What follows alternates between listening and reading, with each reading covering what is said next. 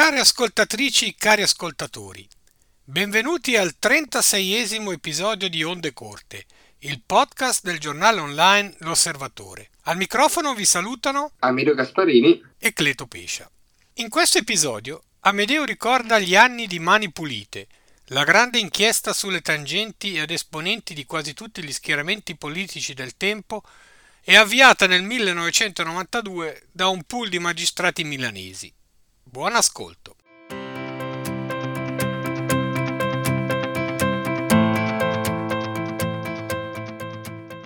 Sono passati oltre 30 anni dallo scoppio di Mani Pulite, era il 17 febbraio del 1992 quando il socialista milanese Mario Chiesa venne arrestato per aver intascato una tangente da 7 milioni di lire al Pio Albergo Trivulzio, una casa per anziani di Milano e della quale era il presidente. Potremmo dire che era il primo atto, no? come se fosse una, una pièce di teatro, il primo atto dell'inchiesta di Mani eh, Pulite che si abbatté sulla classe politica italiana nei tre anni successivi e scandì una rivoluzione del panorama politico del paese, naturalmente tenendo conto delle varianti e delle variabili geopolitiche. Eh, Mario Chiesa era stato colto eh, in flagranza e cercò di sbarazzarsi delle banconote di una tangente che aveva preso nell'ambito di un appalto truccato eh, all'interno di un gabinetto. Dunque cercò di, di, di, di sfarsi quando poi la polizia lo, lo, beccò con le mani nel sacco, buttandolo nel, nel, nel, gabinetto dell'ufficio, ma fu un ultimo tentativo abbastanza eh, codardo e, e, e grottesco di occultare un sistema di finanziamento illegali e di corruzione personale che toccava una gran parte della, della politica. Il finanziamento illegale voleva dire che eh, gli imprenditori eh, a livello locale, nazionale, eh, favorivano certi partiti dando loro dei soldi. Su quanto questa azione fosse volontaria o meno, cioè concussione o corruzione, è, è, è oggetto di dibattito storico, talvolta erano proprio gli imprenditori che Uh, andavano spontaneamente nei politici, alle volte erano i politici che invece dovevano sollecitavano, per così dire, gli imprenditori in questo, in questo senso. Eh, l'inchiesta che si aprì a Milano sconvolse il panorama politico italiano del tempo e, e, contribuì a portare a galla la, la, fine del sistema dei partiti. Il sistema dei partiti vuol dire i partiti di governo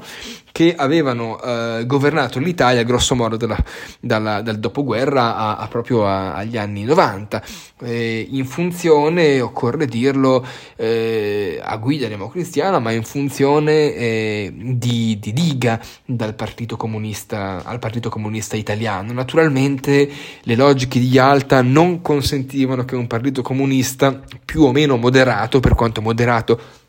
possa essere un partito comunista, di andare al potere nelle rispettive aree di influenza, in questo caso quelle occidentali, quindi la parte occidentale dell'Europa, la parte qui, diciamo così, della, della ex cortina, non poteva vedere eh, i comunisti salire al potere come era stato invece il, nel caso della Polonia, della Cecoslovacchia o della, della Romania o della, o della, o della Bulgaria. Uh, in ambito italiano il reato più contestato nell'inchiesta e che consentì dunque lo smantellamento di questo sistema che si basava sul finanziamento illecito e la corruzione degli, dei politici e degli imprenditori, venne fatta ad opera di un pool eh, di, di, di, di, procuratori, eh, fu, di magistrati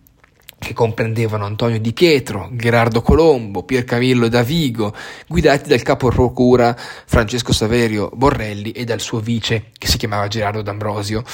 il pool, eh, l'insieme di questi magistrati, proprio nel 1992 iniziò una, una ricerca, una caccia, se vogliamo usare un, un, termine un po' eufemistico, alla classe politica che aveva governato in gran parte del suo tempo il paese con, eh, tramite un rapporto malsano con un, una imprenditoria altrettanto spesse volte malsana del, del paese. Diciamo che all'epoca di Pietro divenne il magistrato simbolo di, di, quella, di quella, stagione e, da, e, dalla sua azione anche personale, cioè da dire il suo intuito, il suo ingegno, si arrivò a originare una valanga di confessioni sul finanziamento illecito ai, ai, partiti. Ed è qua arriva uno dei, dei meccanismi più eh, controversi della stagione del tempo. La gente, gli imprenditori andavano in galera o anche talvolta i politici e, e costoro venivano indotti, e mi limito a dire indotti, eh, a cantare, diciamo, a dire, eh, a fare i nomi, i nomi di chi aveva dato le tangenti e di chi faceva parte di questo sistema malavitoso, se vogliamo, di, di corruzione. Um, il, gli imprenditori spesso e, volte, volent- spesso e volentieri facevano i nomi di altri imprenditori, di politici, e poi questo consentiva alle maglie dell'inchiesta di allargarsi sempre sempre di più. Um, a Milano il sistema dei, degli appalti era saldamente in mano alla, alla politica e gestita, è gestito da un, da un meccanismo di, di, tangenti. Nessuno scampava alla tangente né in ospedale né in metropolitana e neanche nel terzo anello dello stadio di San Siro, perché se vogliamo tutto il sistema degli appalti avveniva attraverso criteri politici e dunque eh, del tutto fuori dalle logiche di, di, di, di, mercato, quando questo sistema emerse, non è, che si, non è che non si sapesse, ma emerse anche a livello giudiziario, eh, si originò un effetto domino. Migliaia di manager, imprenditori piccoli o grandi e anche politici, è il caso di dirlo, vennero eh, arrestati. Ehm, Pensiamo che nel 1992 ci furono le elezioni, in aprile, quindi due mesi dopo lo scandalo Chiesa, i partiti fanno delle leggere riflessioni, i partiti di governo, tutti i partiti cedono un po' di terreno, ma non è questo a livello storico da ricondurre all'inizio eh, della, della, dell'inchiesta. Eh, il partito comunista dell'epoca che si chiamava e si sarebbe chiamato dopo il crollo del muro il Partito Democratico della sinistra fu coinvolto a livello locale nelle, nelle, nelle, nelle inchieste e tutte, e tutte, le forze politiche, appunto forse con più attenzione nei confronti dei partiti che detenevano il potere, eh, la classe politica finì sotto, sotto inchiesta. Nel dicembre del 92, quindi nove mesi dopo l'inizio del, del, caso Chiesa, venne condannato eh, Chiesa e Craxi, eh, il Bettino Craxi, il leader del partito socialista, eh, ricevette una notifica di, di indagini sul suo, sul suo, conto. Il 92 e 93 sono, sono, stati due anni tremendi da ogni punto eh, di vista, ricordiamoci che eh, sullo sfondo dell'inchiesta milanese ci sono anche gli omicidi di, di, mafia, di Giovanni Falcone, di Paolo Borsellino, le bombe a Milano, a Firenze, a Roma, eh, e poi anche delle, delle, delle, questioni economiche, l'Italia di Maastricht, l'Italia che esce dallo, dallo SME, e poi naturalmente in questa epoca ci sono anche i, i, suicidi, i suicidi del deputato Sergio Moroni, ad esempio il presidente dell'ENI eh, Gabriele Cagliari eh, e della Ferruzzi Raul eh, Gardini, ehm, questi suicidi con, che sono collegati dalla questione delle, dell'inchiesta tra inchiesta e politica, tra imprenditoria e eh, e politica. E poi ci sono anche i, i, referendum, i referendum sulla preferenza unica e, e l'uninominale maggioritario che poi segnano l'addio alla legge elettorale proporzionale. E, e poi come dimenticare i, i, i, tentativi della classe politica come ad esempio con il famoso colpo di spugna del decreto consul del 93 di penalizzare, de, di depenalizzare chiedo scusa, il reato di finanziamento illecito, il processo Edimont, insomma un turbinio, questo elenco che certamente non è esaustivo ma è già abbastanza lungo, ci fa eh, benissimo comprendere in che condizioni era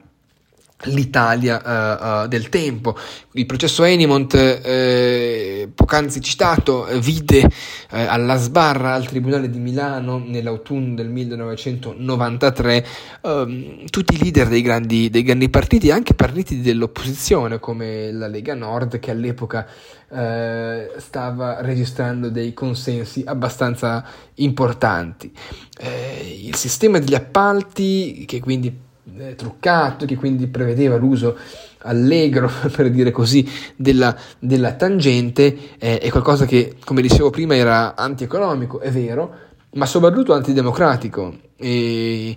e la questione del, del mercato non aveva nulla a che fare con la necessità di fare diga all'ex partito comunista, perché la, una delle grandi scuse che venne data dai politici del tempo era ma noi dovevamo fare diga, da diga al partito comunista, quindi avevamo bisogno di soldi da parte degli imprenditori e così via. Eh, il fatto che la politica costi, questo non dovrebbe lasciare spazio a, a delle corruzioni di, di, natura personale, cosa che poi invece emerse all'interno eh, della, della, della, inchiesta e quindi alcuni dicevano ma noi abbiamo bisogno di forme, di forme alternative al finanziamento stabilito per legge e, e, quindi dobbiamo ricorrere a delle dire, risorse mh, aggiuntive, vogliamo dire così. E, ehm, sì, c'è anche da dire che, come anticipavo prima, che la questione del, del pool eh, sulle carcerazioni preventive fu, per indurre delle confezioni, fu uno degli aspetti più controversi di quella, di quella stagione. Uh, certamente questo consentì di eh, fare emergere la rete eh, clientela- clientelare che si era creata tra alcuni imprenditori e alcuni eh, politici. Mm, quello che rimane oggi delle inchieste di Mani Pulite è che da una parte c'è chi accusa dunque la Procura di Milano di aver addirittura orchestrato un colpo di Stato, cioè, di Stato, cioè questi facevano emergere dei reati e la colpa era di chi andava a perseguire questi reati. Dall'altra parte invece ci sono i, i, paladini e i megafoni della magistratura che vedevano e ritenevano tutti corrotti e dunque eh, vedevano la necessità dei magistrati di mani pulite di dover fare eh, un'azione correttiva, anticorruttiva e forse morale, ecco, un compito che non è nessuno dei tre de, da parte, uno dei compiti, come dire, civili e normali della, della magistratura, però questo divide, no, se vogliamo, questa divisione tra i magistrati cattivi e i magistrati buoni, poi ha, si è affermata ai noi nel dibattito politico dei 30 anni, eh, dei 30 anni che sono seguiti a, a mani pulite, quindi da una parte c'erano coloro che... Eh, si schieravano a prioristicamente contro la magistratura o contro una parte, meglio, una parte della magistratura e, e, e altri invece si appoggiavano eh, in maniera cieca e ideologica nei confronti di alcuni eh, magistrati. Quello che è abbastanza... Eh, da, da, da, notare e fu anche paradigmatico e paradossale che da questo grande caos nelle elezioni del 1994, quindi una trentina d'anni fa, emerse un personaggio che era dentro e fuori al sistema dei partiti, nuovo e vecchio se vogliamo, eh, che era Silvio Berlusconi e che inaugurò una seconda repubblica che però iniziò nel segno di di Mani Pulite. Mani Pulite fu una rivoluzione sociale, se vogliamo, ancora prima che giudiziaria o, o politica, come hanno detto alcuni. Certamente la fine del sistema dei, dei, partiti, ma a uscirne sconvolta fu l'intera società italiana, chi entusiasta, chi depresso. In ogni caso, la, la, molti italiani si sono visti orfani dei partiti cosiddetti tradizionali che avevano votato per, per, quasi 50 anni e che erano stati spezzati dal 92 al, al, al 94 appunto anche, non solo, ma anche per le uh, inchieste della magistratura. Certamente ci furono degli abusi, degli illeciti dal punto di vista della, uh, della custodia uh, cautelare, ma il pool dei magistrati ebbe il merito storico, se vogliamo, di svelare un certo tipo di corruzione e talvolta è il caso di dire andò forse oltre i propri, i propri compiti. Le riforme non le possono fare, non le devono fare i magistrati, le devono fare il Parlamento e la politica. E se questo non è stato il caso eh, fino al 1992, eh, la magistratura non dovrebbe intervenire. Si interviene quando ci sono delle notizie di, di reato, ma la, la, questione rivoluzionaria del tempo, che fu anche una rivoluzione mediatica, non dimentichiamolo, eh, fu eh, abbastanza eh, criticabile. D'altra parte fu anche necessaria, perché a un certo punto se la politica si piega e si piegò all'epoca eh, è anche il caso di ricordare che, non, che forse sono gli uomini eh, politici che devono trovare la forza e il coraggio di fare delle, delle azioni, in altri termini forse eh, assumersi delle proprie eh, responsabilità di fronte alla, alla, alla storia, innanzitutto ovviamente comportarsi in maniera retta nei confronti della legge, perché eh, rigettare il sistema tangentizio sul quale si occupava, sul, sul, quale si poggiava la politica è qualcosa che, con la quale siamo, immagino, tutti quanti eh, d'accordo. Una nota finale personale, forse eh, io direi che eh, alla fine del triennio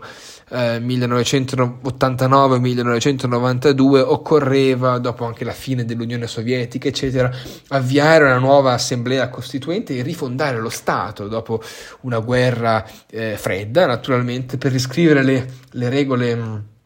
le regole del gioco e correggere le storture e perseguire naturalmente chi aveva commesso dei, dei reati. Non una grande amnistia, ma davvero arrivare a una, a una seconda una seconda repubblica che non, è mai, che non è mai arrivata. Diciamo che oggi siamo ancora oggi a livello costituzionale in Italia, siamo ancora ai tempi ai tempi supplementari della, della prima eh, Repubblica e per ora sembra non esserci in vista alcun tipo di novità sotto questo aspetto.